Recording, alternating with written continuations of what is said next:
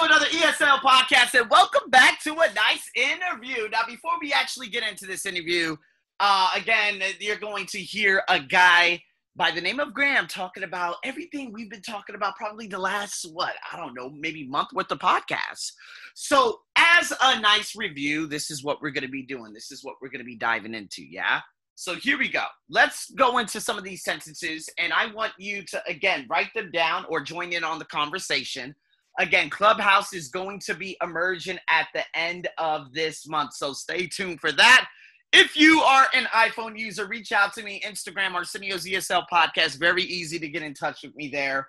And stay tuned for all the highlights and the details outlining that stuff, right? So, in saying that, to chime in on this conversation, guys, we got A through F, right? So I want you to check what is true for you. So, A, I don't live close to my office, meaning you have to travel a distance to get to your office. For example, I don't, I mean, 10 kilometers away is actually not that far. That's pretty good. But considering that I have to take three modes of transportation just to get there, and spend more than I would in Las Vegas, that remains an issue, right? However, if we look at, you know, on a rainy day, such as what's happening right now, I should be, as a matter of fact, at the gym. But what happens is the train falls apart. So I'm lucky that I don't have to go anywhere today, or else it would be pure chaos getting around Bangkok. Not because the roads are gonna going to be completely jammed because of the rain, uh, but the fact that you know the trains are virtually inadequate when it rains because they're trash, right? So, anyways, do you live close to your office? The next question: I can walk to my work in about ten minutes. Only in Sydney, Australia, Lane Cove was the place that I can walk straight to a place called Apple Dental, and I would walk obviously from where I live to Apple Dental within about seven minutes. Can you imagine getting off work and walking straight home? That was the best location to be. It really was. So let's go into C. In my country, companies use the internet and social media to advertise jobs. Think about your country. Obviously, here in Thailand, if you are Thai, you go on to like Top Gun or Jobs DB or something like that. Uh, Thai people, they're not really accustomed to using um, what is it, LinkedIn, such as what you know the majority of countries around the world use to find good jobs. And to be honest with you, that's probably the place where you could find the best jobs that are very open minded. For me, being out here in Thailand, although I don't have to look for jobs anymore, I generate jobs, right? So I'm very lucky. But think about it from your perspective. Now, the next question for my generation the most important thing is job security. Do you agree or disagree? Now, again, if you come from an industrial age mindset, uh, retirement planning, such as what we've been discussing, right? That's one big thing. Job security. Yes, if you come from the 60s to 70s to 80s to 90s, people still believe, not the 90s so much. The 80s, probably just at the beginning of the 80s, but they talk about job security. Oh, you want a salary? You want this? You want that? Uh, yeah, COVID happened. Yeah, so much for job security, right? So much for benefits. Even people who are working for Walt Disney, no. So, job security, is that a thing of the past? Absolutely. How can you become more of a generator of jobs and a generator of income rather than relying on people to provide you income. Remember, guys, before I was a teacher, I was a dental assistant. And if I was still a dental assistant in present day, given the fact that I worked for a temp agency before moving out here in Thailand, I would have been jobless for literally more than a year already. One, because I'm a temp. Two, because obviously events and you know, things that would keep Las Vegas afloat are completely inadequate. So having those temp jobs and having a dental assistant job, forget about it.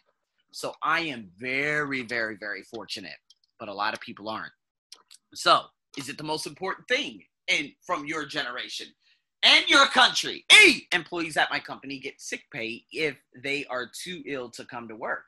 I was discussing this with some of my, and you know, we're we're talk, we're discussing this right now, but um, what is it? One of my students, she is a presenter of different products and planning at DKSH, a company I used to work for for five years ago.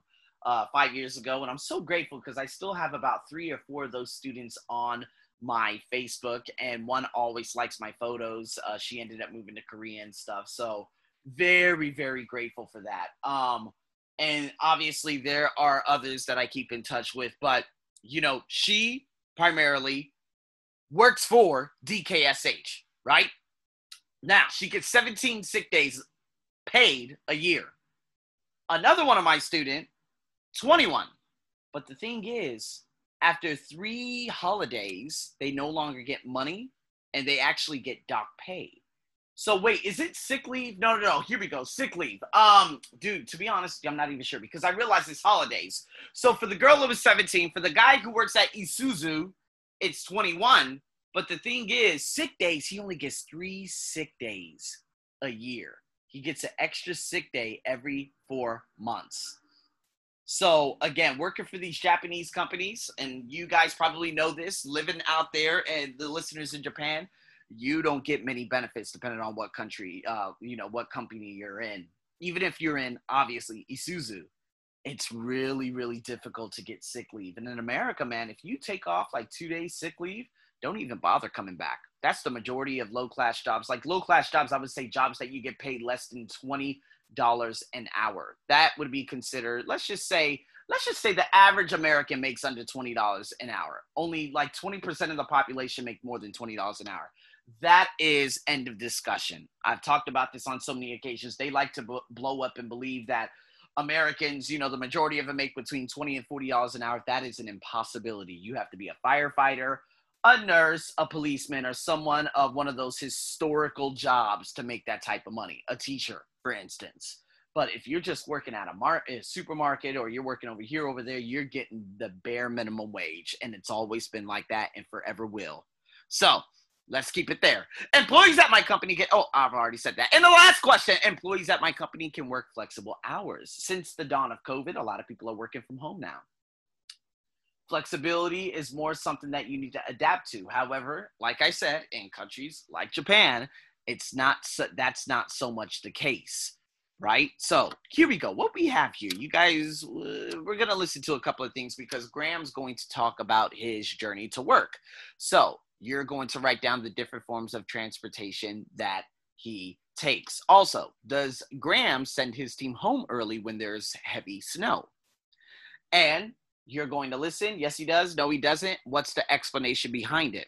Also, you're going to write down. Now, remember, I normally put this on my business English podcast badge, but you are going to get the full thing today. So, what I would like you to do is write down the two industry trends that Graham talks about. So, one, A, reduction in salaries following the economic recession.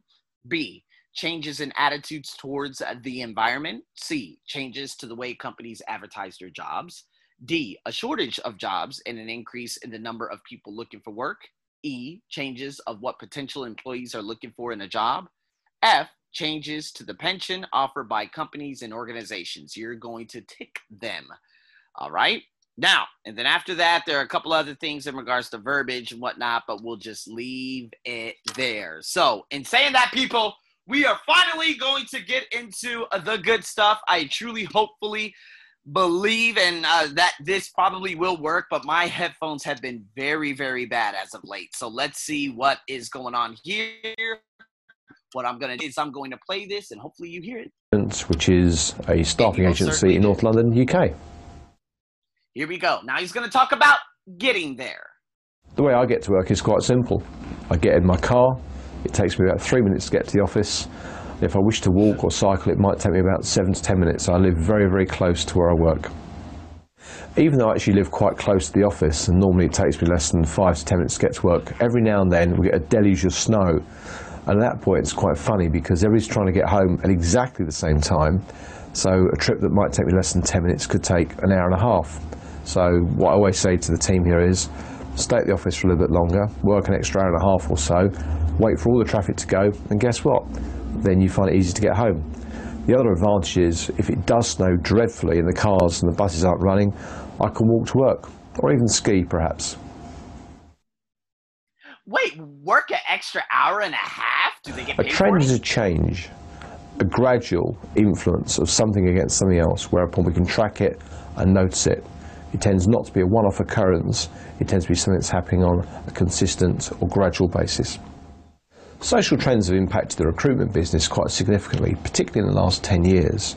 Firstly, what I would say is that the, the youth of today, uh, should we say Generation Y, so those that have been joining the workforce after the year 2000 want a different work-life, ba- work-life balance than Generation Xers, who wanted to work hard and fast and get recognition and, and pay very, very quickly. And of course, my age group, the baby boomers, were prepared to slog away for many years, often for little recognition, to get that pension, the tenure, the security Yep. that our parents before us were looking for. But today's generation, they want social mobility. They want to work in different areas, not only of the country but of the world. They want stimulation and flexibility. They want this thing called work-life balance, which means often they're looking for not so much the money, it's about longer hours and how the company feels to them. Very interested in, on the green issue. So that's the first thing.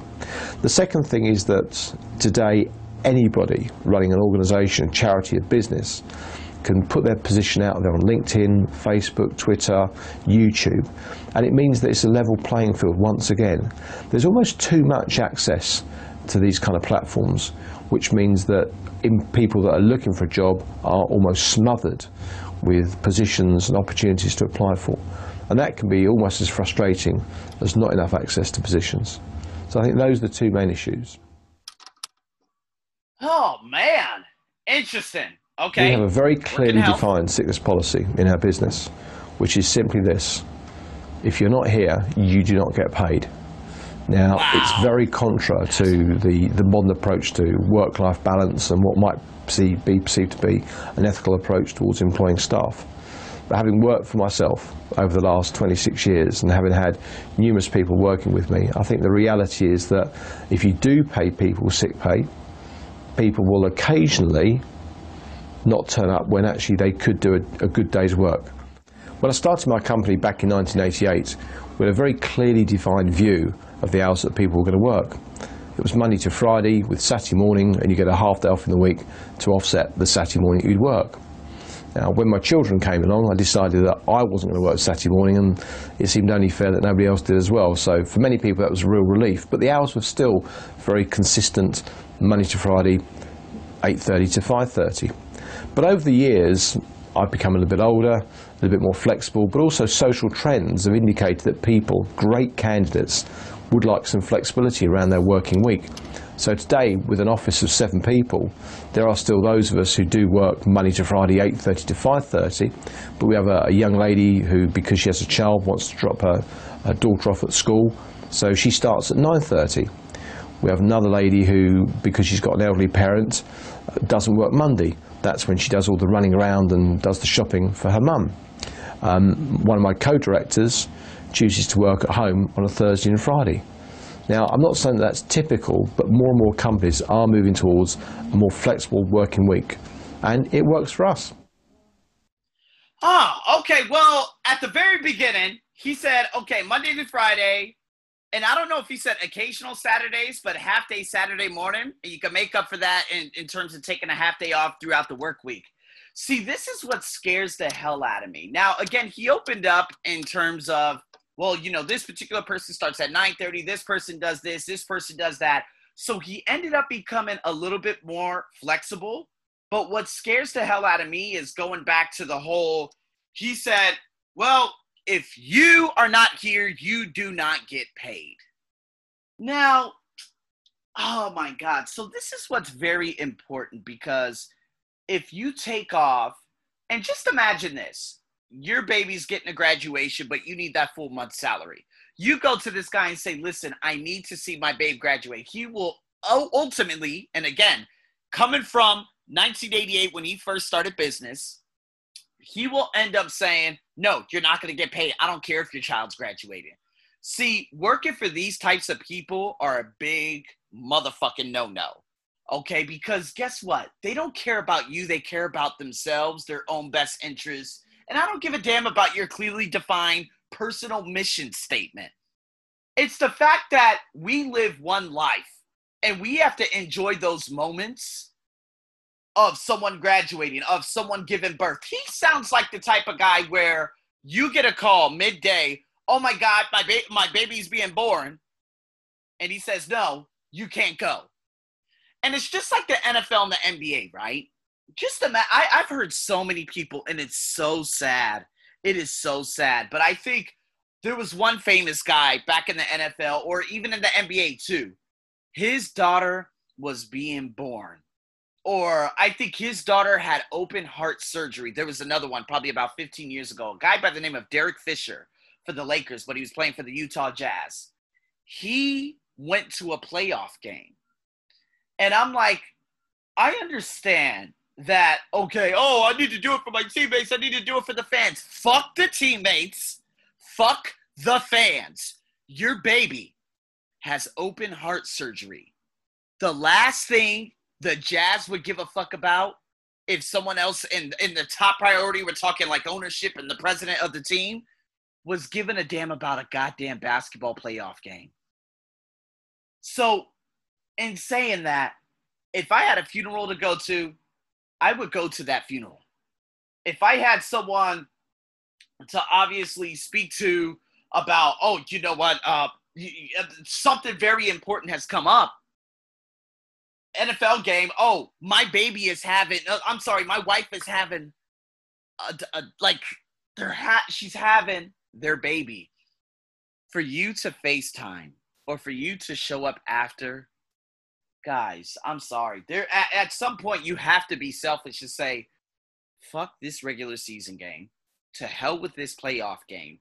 I'm going to go watch something that is forever versus something that's only here for another couple of years. And to be honest with you, these NFL teams and all these these different organizations out there, they're only in it for their own best interest they could really give a damn. They're not going to ever come back 25 years and say, oh, remember the top quarterback of our goddamn football team about 25 years ago? He took up seeing his baby be born because he needed to come to a regular season game. Oh my God, man. Guys, I'm just saying, this is why I come from a generation where it is very, very important to do it for you, right? To do it for you. If you look at overtime, right? He was like, okay, just stay here. You can work an extra hour and a half. Um, am I going to get paid for that extra hour and a half? Because here in Thailand, my students work 10, 12 hours a day. Some of them are accountants, some of them are sales reps, and they work ridiculously long hours. And guess what? They don't get paid for it. So I remember there were times, I, I can't remember when, but it was in my working life over the last 10 years I said, when I leave this office, do not contact me. Do not say anything to me.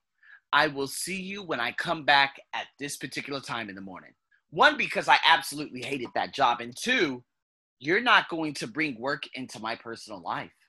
So I was strict about it when people began abusing that privilege.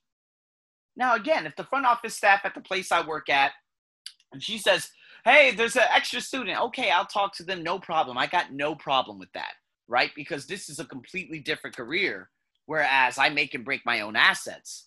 But if you know if a dental office and i know that these dentists are getting paid hundreds of thousand dollars and you're only paying me $13 an hour don't call me don't call me don't talk to me again like guys are you happy with where you work can i ask you that question please are you happy with what you do? Do you take care of your employees? 30 sick days paid a year in Australia is what you get. This guy comes from an entire different generation. If you are not here and you're sick, you don't get paid.